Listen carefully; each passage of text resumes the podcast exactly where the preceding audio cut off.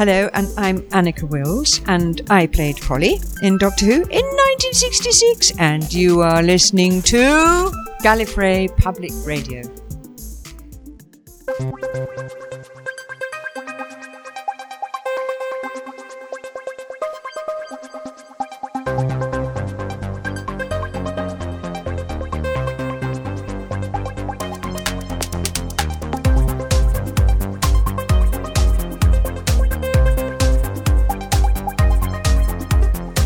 Is Gallifrey Public Radio, a weekly podcast dedicated to positive enjoyment of Doctor Who.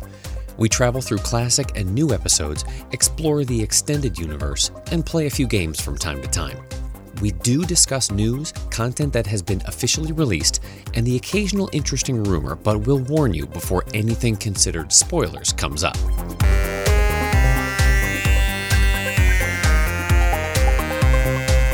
Welcome to episode 481 of Gallifrey Public Radio, where if we've learned anything about marketing a podcast, you'll never go wrong with a little pop, pop, pop. I'm Kier. I'm Haley. I'm Jay. And I'm Julie. This week, we're celebrating the approach of the 60th anniversary year by enjoying the Who centered biographical drama from the 50th, an adventure in space and time. Well, the focus of the film is the early years of the Doctor Who program, from its 1963 conceptualization by Sydney Newman to the point in 1966 where William Hartnell stepped down from the title role. Most of the story centers on Hartnell, but the film also focuses on Verity Lambert, first producer of the program and first woman to produce for the BBC drama department altogether. The arc follows the trials and tribulations that the creators and cast faced getting the program just off of the ground, only to quickly become a national phenomenon. The movie gives both long standing and newer viewers a look at the inception of Doctor Who, as well as an idea of how things off screen had a profound impact on what was eventually broadcast.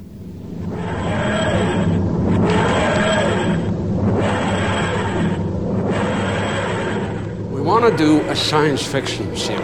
Legitimate stuff, though. No tin robots or BEMs. BEMs? Bug eyed monsters. You know, mutations and death rays. And brains in a glass jar, that kind of crap. It's going to run all year long. So, good looking guy, good looking gal, a kid who gets herself into all kinds of trouble, plus an older man, quirky, I'll come back to him. They travel about space and time, getting into scrapes. That's a lovely idea. You know me? Pop, pop, pop!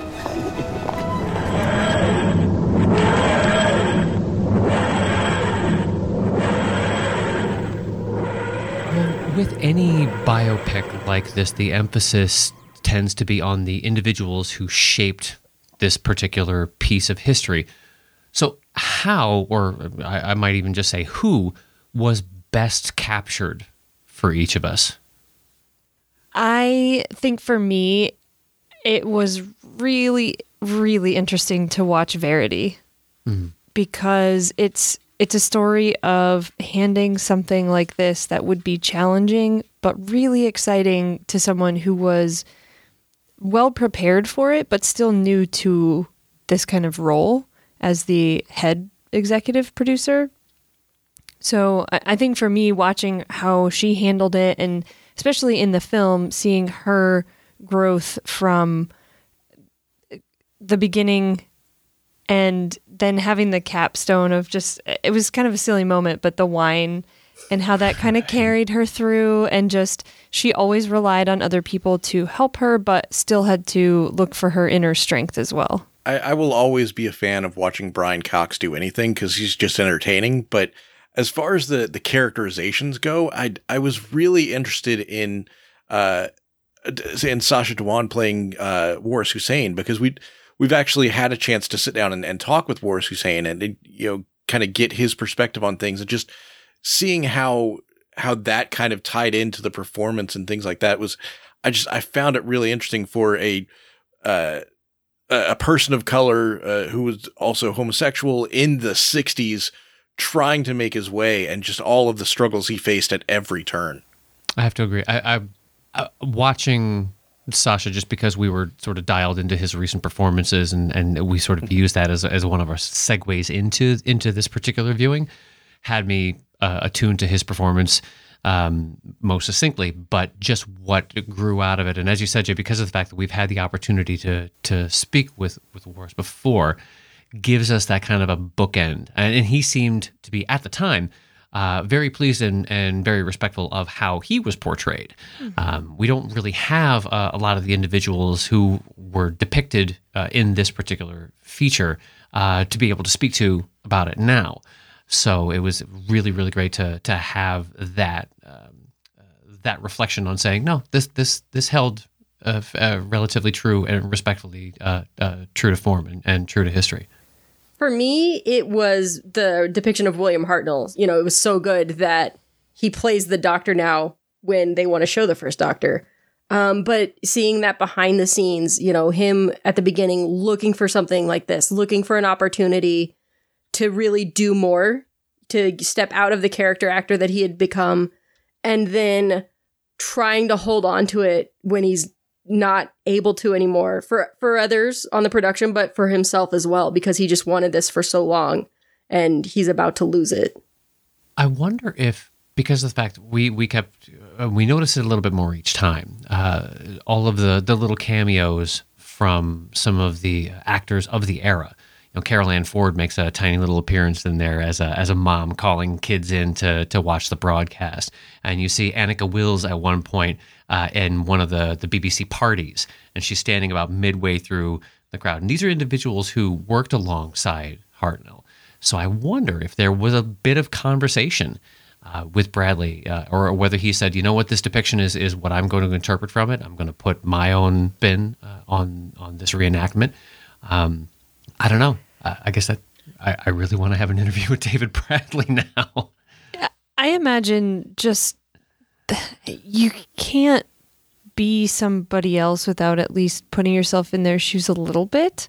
And I would think then that it's either a matter of they had footage that he could look at, the cuts that didn't make it into the screen so that he it would inform how he would play him or something like that where he would get to talk to people who were actually there to inform some of the characteristics or obviously they're all actors so they could say oh he used to do this to make it seem more real. I would hope so. Uh, same thing for did Waris talk with Sacha Dhawan as well? So were they able to have a conversation so that that would feel as real as possible too? With Bradley in particular, trying to decide when and how to represent those those little aspects of the slip. You know, when the when your when your your train of thought or your memory or your your your speech pattern just fails you for a second, and how that grew over the course of the three and a half or so years that are depicted uh, was just amazing choices. Really, really fascinating stuff. Yeah, and from from what I've heard of David Bradley, he had a, a lot of respect for the the role and the fandom at large. So it, he really kind of tried to learn as much as he could about uh, about William Hartnell as a person, and then uh, just the history of what happened and things like that. Like he really, from what he has said in interviews, like really kind of did his homework on it. it shows good job so was this more of a history lesson for newer fans or a walk down memory lane for past generations Yes, Well, I know we want to say both, but because of when it was presented and and what it was a part of for 2013, I almost feel it's more of the former. This is really a matter of you know you're looking at who when it was at the, an absolute massive peak uh, for for modern Who.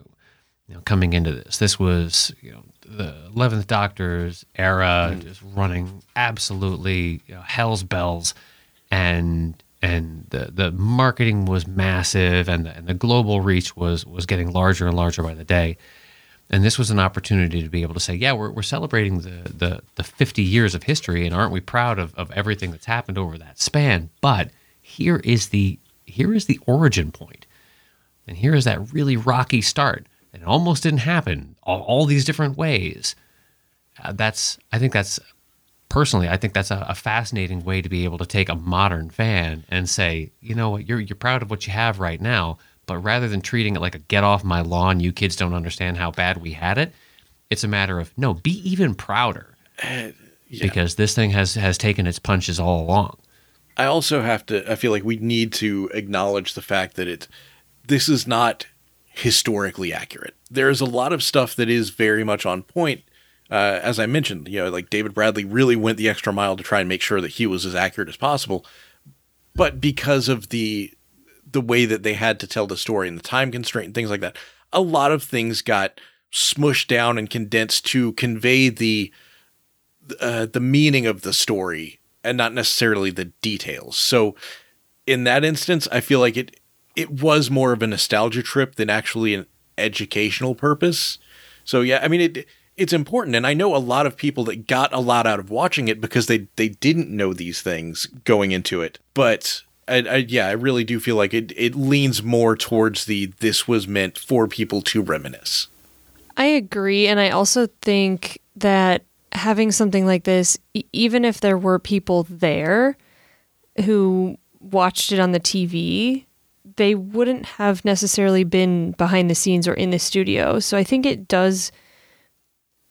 It for me, it kind of feels like it splits that. So it's not necessarily a history lesson, but more of exactly what it is, sort of like a highlight reel of the creation. Mm. And it's telling that story, but even from a if you were there or if you weren't, it's still 50 years ago, even at the outset. So it's it kind of has that feel of I guess what I'm trying to say is even if you were there, it would still feel like a memory of not an actual piece, which is kind of what Jay is saying, but it still has that separation in time from where you came.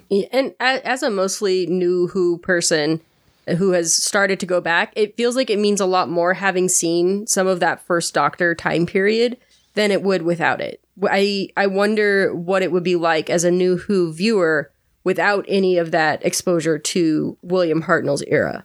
Well, I, I can only make guesses, but I would imagine it'd be something where it's a matter of you, you sort of take it hmm. on faith to to to large part and say, okay, well, this I, I'm I'm I'm assuming that this is this is as as as close to as it was from from accounts and records as possible. Um, yeah, I- I've seen some of these clips uh, from from what they keep showing on the Telesnap. So, yep, that that looks, you know, it looks like it's a it's part of. Yep, I, I recognize who some of these people are and I recognize some of, these faces, but they at least get little things like the the the quirky description of the uh, the, the anachronistic nature of the TARDIS. Oh, it's it's, it's going to be a police box. It's broken. Oh, this is they they knew that they were going to do this all along. Oh, okay. Oh, regeneration wasn't something that was originally worked into the script. Oh, okay. You know, so so coming into it really cold like that, it's I think that's a that's an interesting little eye opener for them as well, or would hope that it would be uh, an eye opener for them on on first pass. obviously there there was some a little bit of wiggle room there to tell the story. What was the most surprising thing, G- given that this was fairly historically accurate? What was the thing that, that really kind of surprised you most learning this, uh, learning about it as you watch this? if we make assumptions that certain things are accurate in the way that they were displayed. How slapdash the idea for the TARDIS interior design came together. I really I question a lot of that, but I mean it's almost as if, oh, if we have a whole internet full of information to be able to cross reference and check on these things. But as hmm. presented, just that scene, I think, is a really fun little diversion. Accurate or not, I don't care. But then I think about how sometimes I create stuff and I'm like, yep, that was real. And I mean, You put me under pressure, you're going to get an uh-huh. ashtray Yeah, on a spool. basically. Uh-huh. Yep, uh-huh. that's what you get. yeah, it, it it's a very uh, it, it was kind of interesting to see how that played out. I I think that is one of the things that as soon as this aired, people kind of pointed out and were like, no, that's that's not the case. But I mean, it's it it makes sense for the time. It makes sense for what was going on. But Um, the sprinklers going off on a soundstage, that is not something that I would expect to happen. true. That we do that we do Yeah. know is accurate. That that that studio location was riddled with problems, and the fact that they had to get so much equipment in there to a place that was already janky wiring, janky plumbing, janky heating, janky everything, just jank, just altogether jank. It's an amazing feat, and I think that's one of the reasons why when they were showing that whole sequence and Waris's head just getting lower and lower to the desk until he was finally just like completely face planted on the control board.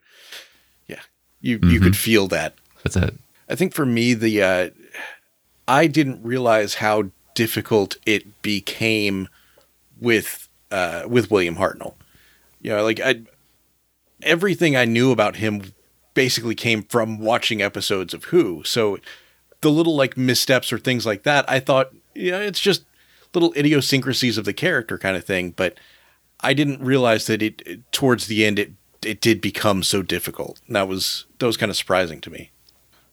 Uh, one of the things that I don't know if that's like I could see this as being a historical inaccuracy, but him being the only one that knew how to make the glass thing go up and down because so much of the production staff had changed.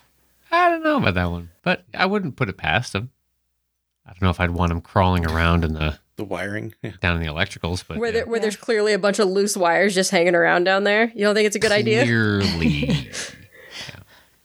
Uh, that one I for sure feel like is sort of a sum up a lot of what happened into a moment mm-hmm. rather than accurate. But yeah, I don't know. I, I guess I could see it being true. could have been just a creative embellishment. It could have been something where because the the idea of of wanting as an actor to know these are going to be my locations for the controls around the console. You know, the, the kids are going to notice the fact that I don't use the same lever to open the doors from one week to the next. They're going to pick up on that. Absolutely mm-hmm. true. I know that I, I, I've heard multiple accounts that multiple individuals who have played the title role have said that they wanted if there wasn't if there weren't literally labels on the console of which there were quite often they they wanted to to have those things mapped out. Peter Davison had said the same sort of thing that he always wanted to reach for the same fiddly bits, and so on. For me, I think that's part of. I don't think it was a surprise, but the insistence of having the tactile. References. Yeah, Well, it's like muscle memory almost. the yeah yeah the the i go here and i say these types of things but for me also seeing anything from that era where it's like tight cuts and you only have so much film i know these things because it's it how tv and recording has developed over the ages but seeing it from this side of the camera where it's like nope you that was our cut for the day everything else just stays. I don't again i don't know that it is necessarily a surprise but for me seeing that is always the thing that amazes me the most about acting back in the day because you don't get to do it 500 times and they pick the best ooh ah you get what you get and then it goes live broadcast. So i i like seeing that part of the history of how that developed. The the insistence on the on the rebroadcast um, after the Kennedy assassination, yeah, and, and going to the mat for that, in in wanting to make sure that the audience had another opportunity to see the episode that they very likely missed, um, was a was a great sequence to uh, to include. Uh, again, you know, really really strong moment for for Verity in particular, but it tees up the one of the scenes to follow then when you're talking about the when the nine, when the numbers come in. You know and you're talking 10 million and 10 million even at the time and you say oh well you know how do those numbers stack up against modern day? Well current viewing like power of the doctor uh, after all of your you know um, you know, global uh, distributions and streaming numbers and things like that, you're still coming in at like 5.6 million. So, a 1963 native broadcast audience just at home picking up 10 million just absolutely astronomical. because they had time during the first episode to go out with their little hair rollers on and get the kids home Yeah, before the second one You aired. got to just chase them all in. Yeah, that's the thing. Is there another point in Doctor Who production history you'd like to see a biopic like this one done for? I mean, all of it, but I think specifically the 96 movie, just like another point of like relaunching the franchise. I think that would be a really interesting time period to see. Funny you mention that because you've got uh, the the Jacobs created uh, Mark Jacobs created the uh, Doctor Who Am I?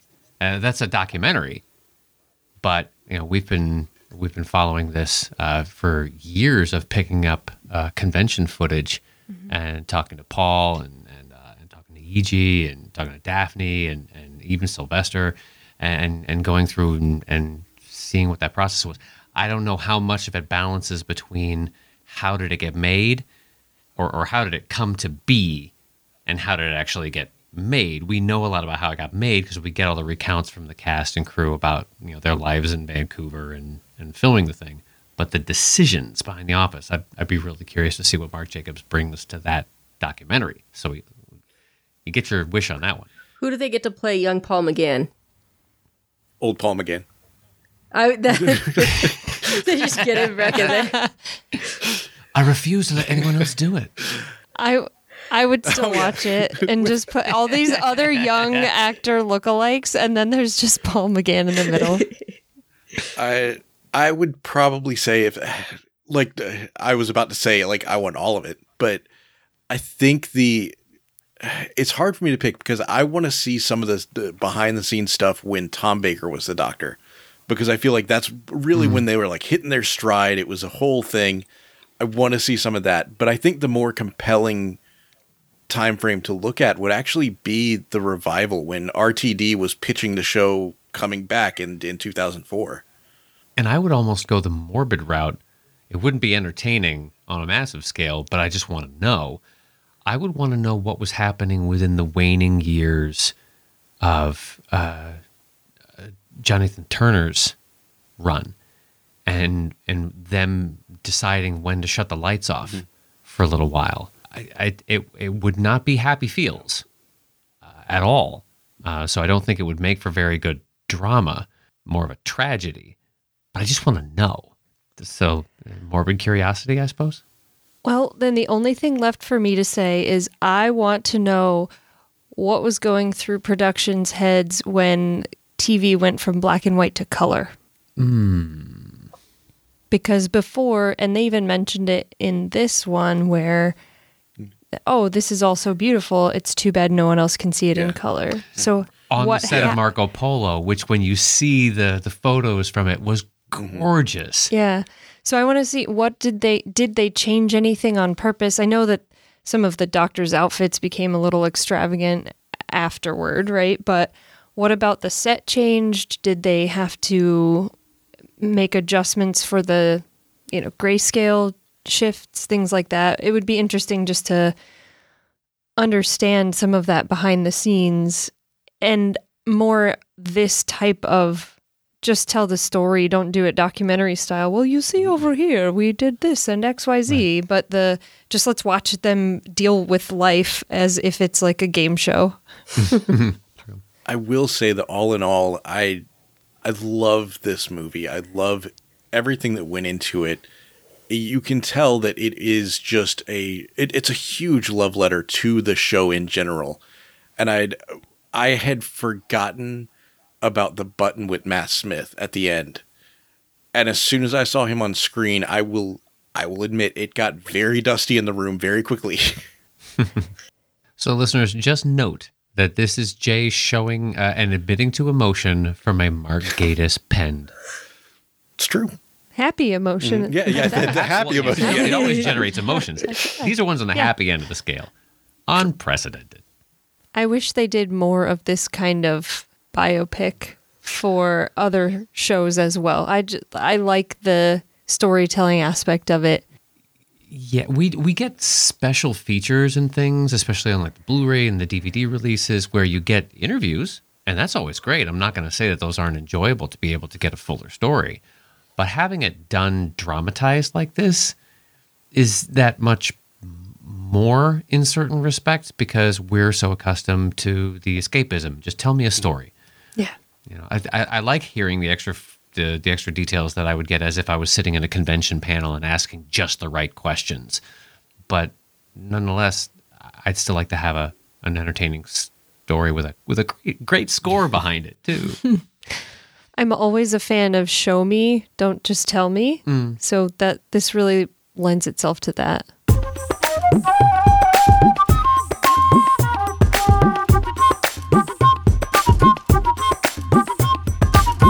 Everything we're about to speak about has been brought to you by Doctor Who magazine. I- When you got a good source, you go with it. as yeah um, that's that's going to be most of their releases from this point on. They're going to change the cover a little bit and have a couple of little interesting trivia uh, things in the columns but everything's just going to be can we just get another interview with Russell please? right. can we just one one more? I have more questions to ask him. So where where do you want to start? I mean, I th- since it's the most recent on on everybody's mind, the the regeneration into Tennant, and I mean, one of the things that everyone has brought up at some point is why did the clothes regenerate? They've never done that before, and NRTD actually uh, addressed this issue. it comes from uh, a, a, a common sense and very real and very personal place. Obviously, didn't want uh, the general media to to run with a photo of a six foot something uh, man wearing Jodie. I think Jodie stands at about five foot seven or so. I think we looked this up, and it was just like five seven, five eight or so um, and just wearing um, ridiculously uh, outsized or off-sized uh, women's clothing, and having it be some sort of a, a, a take on or a poke in the in the eye of of, of drag or or the trans community or anything of that sort, uh, of which he has the utmost uh, respect and care for. So. I absolutely get where Yeah. it's coming from. And after reading this quote and everything, it's like, okay, that that makes a lot of sense. And uh, like I was willing to accept the it's like, oh, the they had already put away the costume because filming was done. And like I was like, all right, I, I guess that makes sense from a practical standpoint. But hearing this, it's like, okay, they actually put thought into this. It wasn't just a it's already in the box and we'd have to undo the tape and everything, and it's just not worth the hassle. Like this I am I'm okay with this. Yeah, not just an inconvenience mm. for it, but an actual mm. reason. Yeah. I my only thing is like I like knowing that they were probably gonna have her regenerate into a man, thinking it was going to be Ncuti, not actually being Ncuti, being David Tennant instead. Why wouldn't they just keep her in like the costume that the Master Doctor had been wearing, which could have then worked, and then you don't have to regenerate the clothes. But that's fine. I I do think it makes a lot of sense to not have Tennant in her costume also like it, it's only going to play as comedy if he's like about to hulk out of it I think that the story would have felt weird if she didn't change back into her Yeah. clothes because it mm. was on her own terms and it would have been her giving into what the master had changed about it because it, that was like super piecemeal. I'm all the doctors. yeah mm-hmm. And I also think we just had Sacha changing or the regeneration into Sacha where he was wearing the clothes. So then you would have had that twice and he wore them Yes, quite yeah. well. yeah, as we discussed, yeah, because uh, comparable size, and he can just pull it off. Especially the ear jewelry, right? Like Yeah. But you want that worked. iconic regeneration moment to see her out in her garb, right? That that's her golden glow moment, literally. So, um, where it goes from there, uh, you know, do it, do what you want with it. Another point that we got from that interview was the the fact that the specials that we'll be looking for that are all going to be crammed in to a matter of about a month and a half uh, of total broadcast time in 2023 are each going to be uh, a full hour long. Um, maybe not right on the button, 60 minutes, but it could be you know 59, 62, so on. Um, it would be great if they did it 63, 63, 63. This is our anniversary year. But maybe he did. I'm sure they're not done editing yet. Hey, Russell, do it at 63. 63 is a great number. Yeah. But does that feel like an enough? well, no. Is it ever? no they they should just do like 14 one hour specials There you go. Uh-huh. Yes. Webisodes. I think, given that we were, given how little we've gotten over the past few years, and the fact that we were only expecting a 60th anniversary special, the fact that we are getting three hour long specials is like, okay, now we're we're actually getting stuff. I'm excited about it. So I'm I'm not gonna look this gift horse in the mouth. I am just excited for more Who. I think three hours is a good amount of time to tell a single encapsulated story, Mhm. which is what I would assume they're trying to do. So that, but maybe not. Um, and so I, I think that's enough time. I guess it depends on how interconnected these stories Yeah. are really going to be. Because I guess from one of the original ideas, we'll get to that in, in just a second, of, of when these ideas were kind of popping in in Davies's head, was almost a big finish esque the the Lost Adventures kind of thing between these two. And if that's the case, then you would have said, oh, well, then you could just, yeah, you could just pick up the needle at the end of one, and, and, and a couple weeks later, you get another hour, and it's another little adventure. And when you get the third one, oh, by the way, ooh, surprise, there's a regeneration at the end of the thing.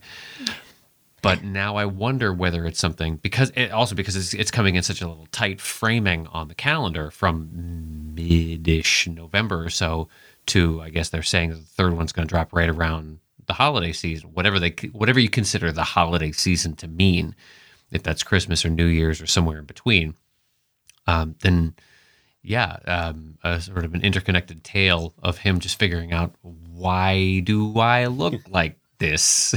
just Yeah. two, two hours and 45 minutes of him going, what? And then 15 minutes of regeneration. I, I don't think that you get the big name directors that you have without having some differences in the stories that they're trying to tell. I don't necessarily think it's going to be all split, three separate pieces. It may be more like the Flux feel where you've got an overarching story and there are chapters in it Right. because otherwise you get Rachel Talalay to record for you three hours and you break them up and air them at different days. I I think it's unusual that they're all ex- they're all uh, give or take an hour. You almost want to say, wouldn't the first one be a little bit longer because there's all of this figuring out to do? Maybe the second one's a little shorter and it's just a little romp adventure, and then the third one's a little bit longer because you've got so much you've got to get. That's why I feel like you're going to have an encapsulated beginning, middle, end of each that somehow has a beginning, middle, end of three. I'm Oh, I'm gonna put my quarter down and say that it's it's likely that we're gonna get the 60th anniversary special, uh, which is gonna be its own little thing, and it is going to tee up and cue into a two part special that's gonna hit Christmas Day and New Year's Day. Okay, that would work, sure. B- Uh, because of actually when they fall on the, on the calendar, isn't? Uh, aren't they both on? They're either both on Saturdays or both on Sundays this year, Both on Sunday. or I mean next year. Next Oh, wait, next year. Uh, I was only thinking of this year. next year, I can't be bothered to open my calendar. Wouldn't that mean next year it's going to be? it would be a day. Yeah, they're both Monday. So no Oh. Sunday airings, so maybe on the, the, eves. eves. That would be great. Do it all, all on the eves. That that's still kind of cool. I ain't. What what's that quote? I ain't booking no eaves. I ain't dropping no eaves. I ain't dropping no Dropping eaves. no eaves. But yeah, that's something. You got the whole family home. They're all you know ready. They're for already the in a next day. celebratory mood. Um, Like- yeah, probably half in the bag. All in the bag. It's Still, better though- than like the the hangover experience we've gotten in the past like you know few years. Ah, yeah. I don't want to bet against you, Jay, but I don't want to wait that long in between and then get too real fast. I would rather have, if we're going to take a couple of months, I want one at the beginning, one in the middle, one at the end, so that you can enjoy each one and not feel like I got to rewatch this one again and again. And then I only get to watch the middle one once. And then No, see that that's the great part though. Is like we get the we get 60th anniversary, Christmas, New Year's, and then series 14 starts in like April. It's going to work out. what? What I w- I mean, I believe you. I think you're right, but I would. I still want more time. what I want is I want to know the air date at least a month before the air date. You go. What? Because look, look at all the stuff we're discussing right, now that isn't for a calendar year, and we know so much. Haley, that's asking a lot. Right? Normal shows don't ever tell you when they're going to air. They just show up on TV. you find out after it's finished what the air date is. Welcome. You could have watched this yesterday, but now it's today. the age of showmanship has returned. it has returned. I believe that we will So know. the, the last bit of news we have is uh, RTD actually talked about like what his decision process was in coming back to the show, and it really has to do with uh, a, a lot of the the Doctor Who tweet-alongs during lockdown. Yeah. I mean, we had these opportunities to do these great little rewatches and, and gather cast and crew together to be able to not only enjoy the episode sort of live as viewers, but to be able to reminisce a little bit and riff on the memories. And the chemistry during one of these uh, probably fires at Pompeii, I would, I would wager having Catherine and David and Russell on the call uh, and a few others as well just stoked this nostalgia within him. And Russell said, Well, I'd love to just, ugh, I just want to do like just a little special, but I don't want to bother Chris Chibnall because he's super busy right now working on his final season. I'll just do a complete end around and go right to the BBC director of drama and, and say, Hey, if you if you want to let me, Eh, From what it said, though, it was actually uh, kind of one of those text chains where he's like, "Wouldn't it be great if?" And then Catherine said, "It would be." And then she went and messaged David, and then he came back and said, "Yeah, let's do it." And then it became a responsibility for Russell to do. Like. I now have actors who would like work. I must get them work. Mu- this must be a thing. And then did that sort of let me let me just Uh-huh. go talk to the powers that be and see where we can fit this in. and they took that seed of an opportunity and said, "Oh no, no, let's grow a whole new era out of Yeah. this." Um, which Let's is great 'cause break all the nerds. He's getting almost the entire production band back together. Like his production team looks awfully familiar, really familiar. Like the only thing we don't know right now is the composer, uh, uh, Uh, effectively. I have a guess. But I mean, I I know I know who's waiting outside that door, just playing the piano. Like I have music for you. I still have all my presets on the keyboard. my MIDI settings are all the same. I don't know. Even well, I think we're getting way off the off the topic here. But if they had Murray back in, would they ask him to tone it down a little? And Nope. say, look what Segun's been doing for the last. fi- Oh, Just do let him go. right. here's your, your poundy drums are over there. Uh, your big squealy horns are over there.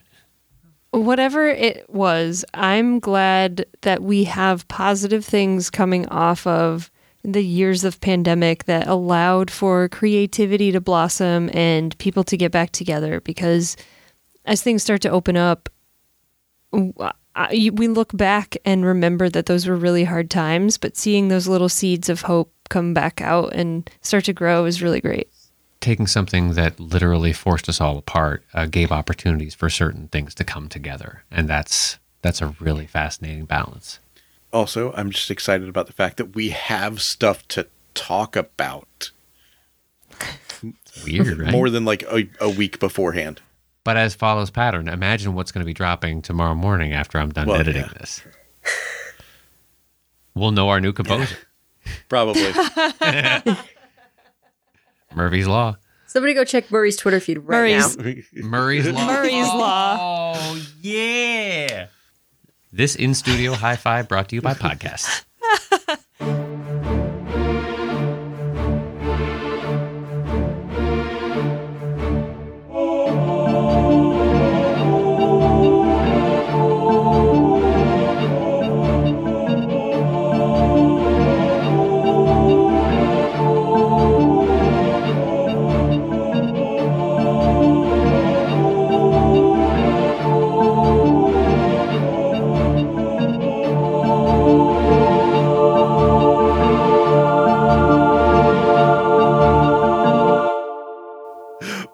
next week we're going to be coming back with our uh, a Sarah Jane rewatch, uh, The Temptation of Sarah Jane Smith.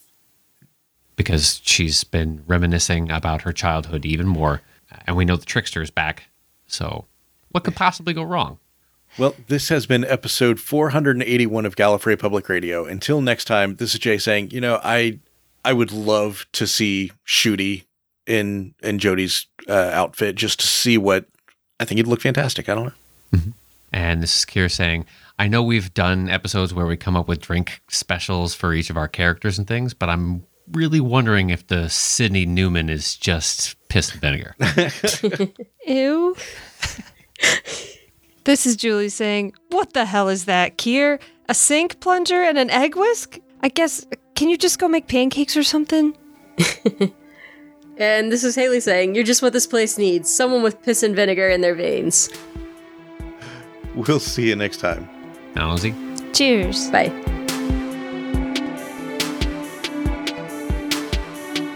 Thanks for joining us for another episode of Gallifrey Public Radio. Want to keep the conversation going? You can find us on Twitter, Facebook, Instagram, and YouTube, or just send us a good old fashioned email to feedback at gallifreypublicradio.com. You can also give us a phone call at 754 225 5477. That's 754 Call GPR, and you may hear your voice on a future episode of the show. Everything's got to end sometime, otherwise, nothing would ever get started.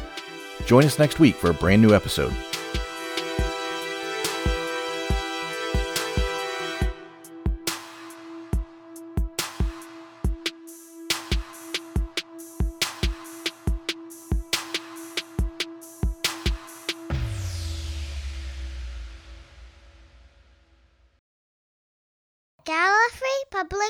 Radio is copyright 2022. See you next week.